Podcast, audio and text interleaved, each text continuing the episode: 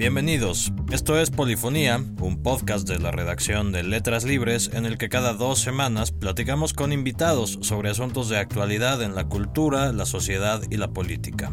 Yo soy Emilio Ribaud. El pasado jueves 6 de abril tuvo lugar un paro general en Argentina, convocado por la Confederación General del Trabajo, un organismo sindical, para protestar contra las políticas económicas del presidente Mauricio Macri. Días atrás, el 2 de abril, miles de manifestantes habían salido a las calles para manifestarle su apoyo al mandatario. Por otro lado, el 4 de abril, un juez ordenó sujetar a proceso a la expresidenta Cristina Fernández de Kirchner y a sus hijos por asociación ilícita, lavado de activos y negociaciones incompatibles, ese era el cargo, a través de Los Sauces, una empresa inmobiliaria propiedad de la familia. Fernández de Kirchner, que sigue siendo una importante figura dentro del opositor Partido Justicialista, enfrenta numerosas causas penales. Estos episodios son ilustrativos de la polarización política que vive ese país sudamericano. Una división que no es reciente, pero que se ha agudizado de cara a las elecciones legislativas de octubre próximo, en las cuales Mauricio Macri podría ver validada su presidencia o, por el contrario, sufrir un golpe debilitante. Para abordar todo este panorama, en este episodio hablamos con Cecilia Toledo, periodista argentina y colaboradora del sitio web de Letras Libres. Pero antes de comenzar, una advertencia. Esta entrevista se llevó a cabo a través de Internet y la calidad del sonido, por cuestiones técnicas ajenas a nuestra voluntad, deja mucho que desear. Son gajes del oficio, pero de todas maneras les pedimos una disculpa y les sugerimos que escuchen este episodio con audífonos para mayor claridad. Cecilia Toledo, gracias por esta plática, bienvenida a este podcast. Bueno, muchas gracias. Cuéntanos, Cecilia, para empezar, ¿cuáles fueron los motivos detrás de este paro general del 6 de abril pasado? Bien, los motivos del, del paro general fueron en principio tres. Uno de ellos fue que se respeten las negociaciones paritarias libres. Nosotros llamamos a las paritarias a la negociación colectiva por el salario. En segundo lugar, fue contra los despidos, digamos, para exigir que no haya más pérdidas de puestos de trabajo en Argentina. Y también se reclamó por el freno a las importaciones, desde que Macri asumió el poder se abrieron las importaciones y este es un tema que afecta mucho a la industria nacional y al consumo también. Y supongo que son temas que llevan algún tiempo discutiéndose. ¿Cuál es el contexto más amplio de, de estas negociaciones? El contexto más amplio básicamente es un cambio en el modelo económico del país. Nosotros veníamos de un gobierno de 12 años con una política económica orientada al Estado, básicamente a la asistencia. Con el cambio de gobierno lo que sucedió fue, bueno, básicamente un cambio en la política económica donde hay una apertura de, hacia las importaciones, una quita de subsidios a los servicios públicos, por lo cual han aumentado de manera muy relevante servicios básicos como el agua, la luz, el gas. Es una suba que afecta o que golpea el resto de, de los precios como son los alimentos. Bueno, pérdidas de puestos de trabajo, continuamente uno puede leer en los medios de Argentina o en ciertos medios eh, noticias sobre suspensiones, despidos, cierres de fábricas en distintos lugares del país.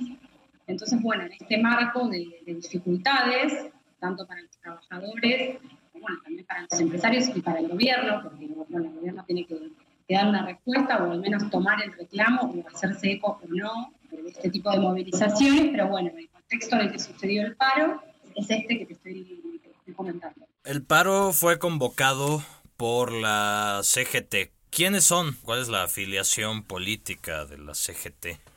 La CGT está dirigida por un triunvirato que integran Carlos Smith, Héctor Daer y Carlos Acuña.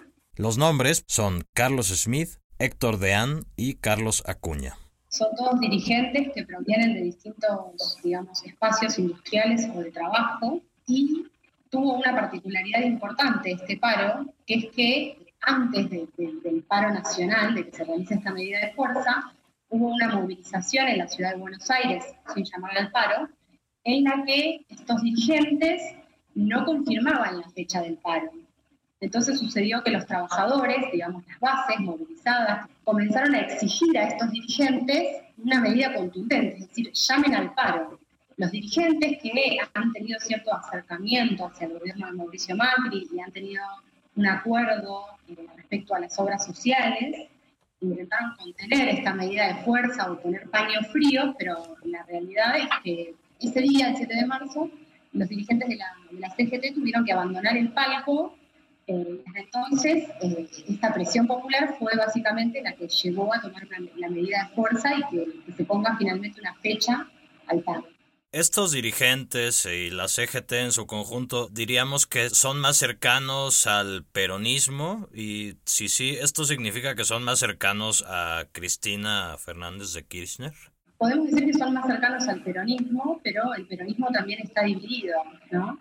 Cristina Kirchner representa un sector del peronismo, pero también tenemos otros dirigentes peronistas como Sergio Massa, por ejemplo, y ambos dirigentes este, arrastran sus seguidores y hay una disputa interna dentro del peronismo, por ejemplo, de cara a las próximas elecciones para saber quién va a ser el candidato, ¿no? ¿Cómo se desenvolvió el, el paro? ¿Fue exitoso? ¿Cumplió los propósitos que buscaba? Sí, el paro fue exitoso en la medida que, bueno, hubo muchísima gente, según los reportes había un 90% de adhesión a esta medida de fuerza, paró el transporte, lo cual dificultó que la gente que quisiera ir a trabajar pudiera hacerlo. Eh, sin embargo, hubo algunos incidentes porque además del paro hubo piquetes, que son cortes de calle, y en algunos de ellos se envió a la Gendarmería Nacional, a la Fuerza Pública, para evitar esos cortes. Y esto provocó algunos incidentes este, y hubo trabajadores detenidos.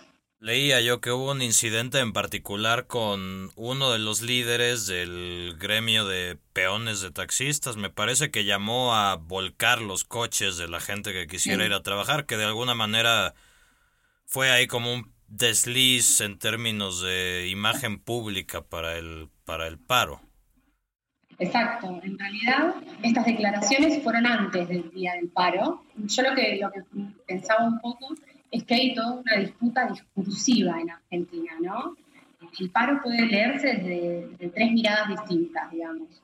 Desde el gobierno, donde lo que se hizo los días previos al paro y durante el paro fue cuestionar a los dirigentes sindicales, este, básicamente apuntando que nunca habían sido trabajadores, que eran burócratas, que eran corruptos. Por otro lado, se puede hacer la lectura desde los dirigentes sindicales, justamente que están muy cuestionados, inclusive por los propios trabajadores a los que representan. Y por último está la voz de los trabajadores, que fueron los que presionaron para que se lleve adelante esta medida de fuerza y fueron los que en definitiva se manifestaron contra, contra las medidas del gobierno de Mauricio Macri, que básicamente afecta sus salarios, sus bolsillos y su vida cotidiana. ¿Y cuál ha sido la respuesta del gobierno de Macri? ¿Hubo algún, alguna sesión de, de su parte, algún relajamiento de las medidas anunciadas? No, no, de hecho, en el día de ayer hubo también nuevamente una escena de mucha tensión con los, docentes, trabajadores docentes, que desde hace tiempo están en una puja por, por la discusión paritaria y salarial que no logran cerrar el gobierno ofrece una suma que no convence a los docentes y los docentes exigen algo que el gobierno dice que no puede ofrecer.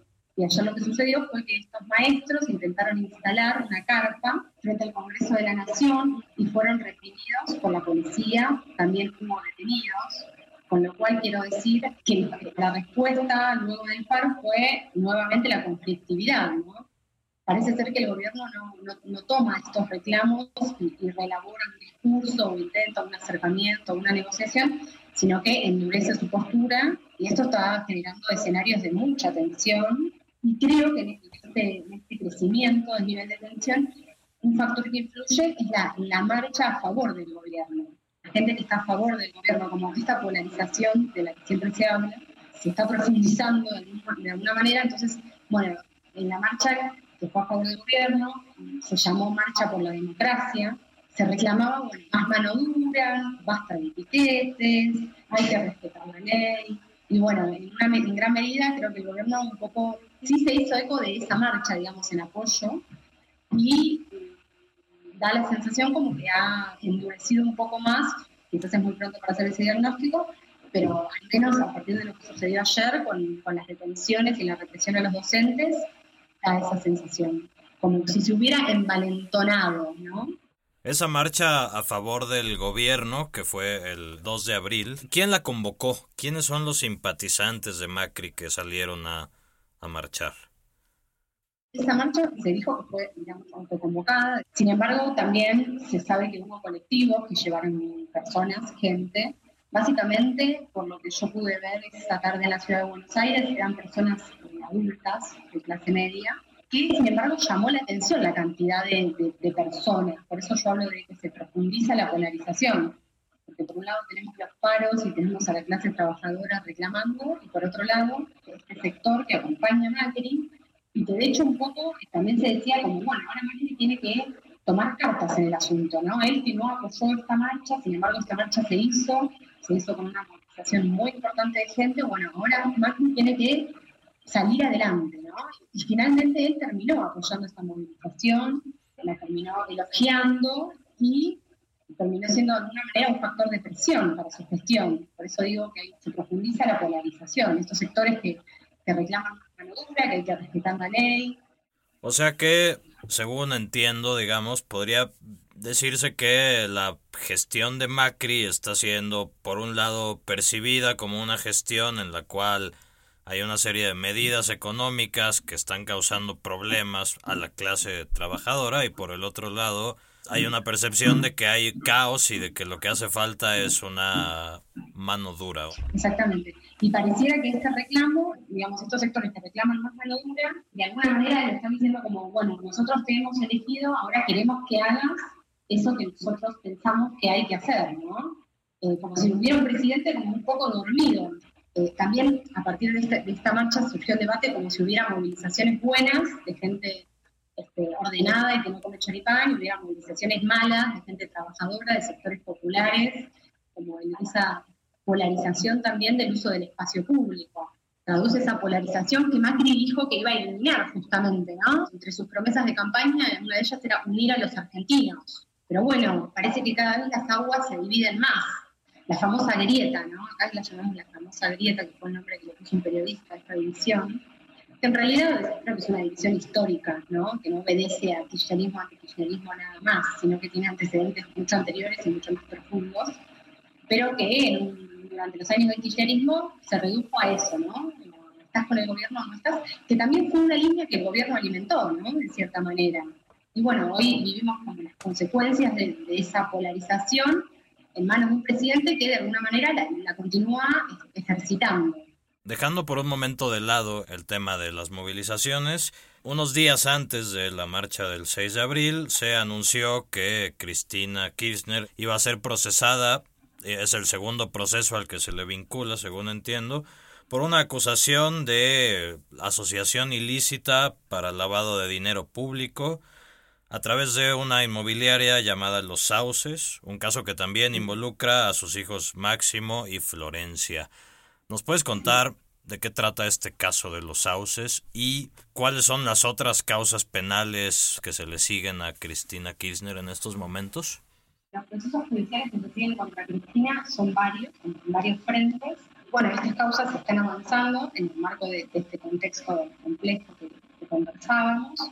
Y bueno, Cristina señala que, digamos, ella es víctima de una persecución política, mientras, por otro lado, el gobierno señala que esto, ¿no? Que hay que aplicar la ley. Así que bueno, más allá de los detalles judiciales de las causas técnicos, también aquí yo veo que, que se traduce esta polarización a, bueno, por un lado, una expresidenta que eh, se dice víctima y por otro lado, a un presidente que señala y pide, ¿no? Que se, que avancen en estos juicios, que tenga que suceder lo que tenga que suceder, que se investigue, también un presidente que también tiene causas abiertas, este, así que el escenario es complejo para los dos lados, digamos. Cristina Kirchner dejó la presidencia en diciembre de 2015, pero esto no equivale a decir que se ha mantenido al margen de la escena política desde entonces. ¿De qué manera está presente ella?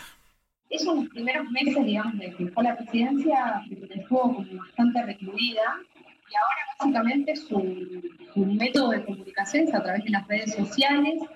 Bueno, ella este, generalmente está en el sur de la, de la Argentina, en la Patagonia, viene a Buenos Aires cada vez que tiene que declarar en el marco de estas causas que tiene abiertas. Eh, no, no ha participado, digamos, de actos públicos, no ha hecho ese tipo de acciones que, que eran muy de su estilo durante su gobierno. Sí ha apoyado, pero ella no ha sido la protagonista de un acto. Eh, su participación viene más desde las redes sociales y, bueno, lógicamente desde la cercanía con estos dirigentes sindicales o, bueno, sus, sus senadores, sus diputados, que también su bloque en el Congreso de la Nación, eso hay que decirlo, se ha visto fragmentado, digo, porque varios sectores de, diputados se han, ido corriendo, pero lógicamente no deja de ser una figura central en la escena política actual argentina, y de hecho un poco la estrategia de cara a las próximas elecciones por parte de Cambiemos es valerse de esta polarización, ¿no? Cristina Kirchner no ha estado involucrada en estas movilizaciones de las que ya hemos venido hablando. Sí ha participado, ha apoyado desde redes sociales. Lógicamente ella tiene llegado a muchos dirigentes que organizan esta movilización, pero si te preguntas si ella, eh, digamos, orquestó esta movilización, mi sensación es que no, mm, no es la cabecilla, digamos, por lo menos no se la ve este, los titulares de los diarios convocando y tampoco a la inversa, tampoco es que las movilizaciones estén de algún modo relacionadas con su encausamiento judicial o que sean algo en favor de ella como figura. No, no. Pero, sin embargo, por ejemplo, en la marcha del 24 de marzo, por los 40 años del golpe de Estado, sí hubo muchos cánticos, muchas expresiones, banderas, discursos en contra del gobierno de Macri, y eso, digamos, por ciertos sectores fue interpretado como, bueno, son estos grupos kirchneristas, eh, no fue una marcha por la democracia o por los derechos humanos, sino que fue una marcha por Cristina. Digo, esta polarización tiene todo el tiempo. Yo estuve en esa marcha y también había gente, digamos, marchar, marchó el kirchnerismo, como marcharon los sectores de izquierda que no apoyan ni apoyaron a Cristina, como había autoconvocados, ¿no? Pero parece que todo el tiempo es o de un lado o del otro. Y de hecho el gobierno muchas veces le apunta a Cristina, ¿no? Es ella la que convoca a, es ella la que genera este conflicto o tal otro conflicto. Yo pienso que puede llegar a tener un interés político detrás de, todo lo que está sucediendo en Argentina, pero también me parece que hay una reacción espontánea de los sectores de trabajadores en los que realmente ven afectados sus salarios, sus trabajos, y finalmente, digamos, la justicia no da respuestas. Todo este escenario que hemos estado hablando se da en vísperas de las elecciones parlamentarias que van a ser en octubre y que en buena medida van a definir la segunda mitad del gobierno de Macri. ¿Cuál es la importancia de esas elecciones de octubre y cuál es el estado de fuerzas de cara a esas elecciones? Por ahora las encuestas este, lo que estaban dando básicamente a partir de todas estas dificultades económicas era una pérdida de la imagen positiva de Mauricio Macri.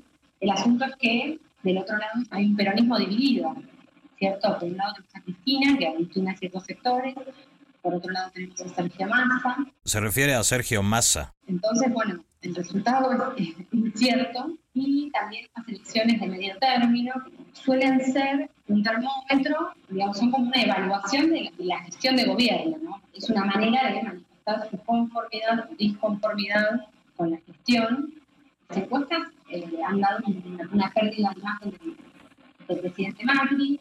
Uno entiende, o un poco lo que se comenta, es que a partir de esta marcha que tuvo en su apoyo, este escenario se estaría revirtiendo, o por lo menos sería una señal para que Macri, bueno, este, tome los reclamos de estos sectores más conservadores que lo apoyan y lleve adelante eh, las medidas necesarias para, para ganar las elecciones, ¿no? Sin embargo, también, como comentaba, este año las clases no comenzaron a tiempo, el conflicto docente lleva ya unos cuantos días, con estas escenas de, violencia frente al Congreso de la Nación.